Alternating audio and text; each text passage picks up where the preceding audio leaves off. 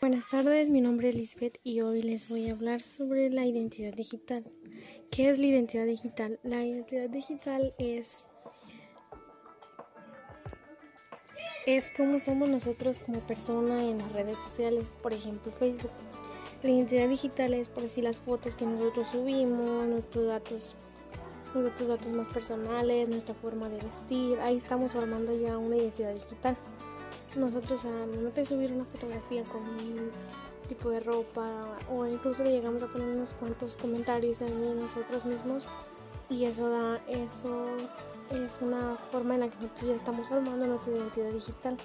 Nosotros tenemos la mayoría tenemos más de una de una aplicación de red social. Está por ejemplo Facebook Twitter Instagram. Yo supongo que la mayoría lo tiene y todos tenemos ahí nuestra identidad digital.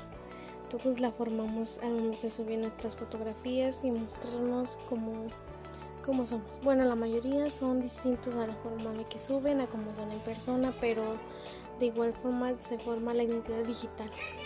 La mayoría pues muestra otra persona.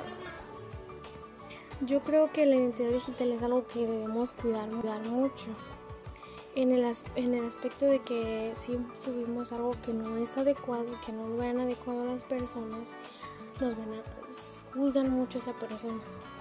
Hasta incluso de cuidarnos de que alguien más suba cosas que no, no deben de subir, bien sea con el permiso o sin el permiso de nosotros. Y pues hay que cuidar mucho eso, cuidar en la forma en que uno sube, si no pues queremos ser afectados. Hay que cuidar qué es lo que nosotros compartimos en nuestras redes sociales.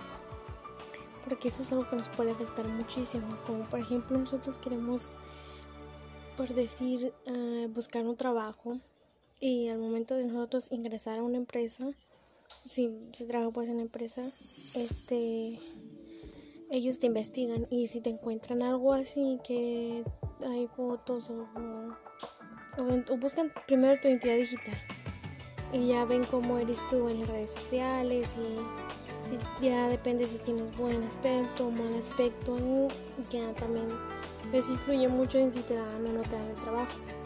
Porque así tú seas una buena, una buena empleada pero tienes un, un mal aspecto en tu identidad digital eso no te ayuda para nada pues por eso hay que cuidar mucho eso y pues se aconseja que no subamos fotos así inapropiadas, en cuidar nuestros datos que ponemos ahí para no ser afectados por eso mismo y pues pues pongamos este algo que nos ayude, que nos dé una buena identidad, una un buen aspecto social en el aspecto de las redes sociales y pues es todo ese era un pequeño resumen de cómo es la identidad digital cuál es lo que nos perjudica y qué debemos hacer para no para no tener un mal aspecto social.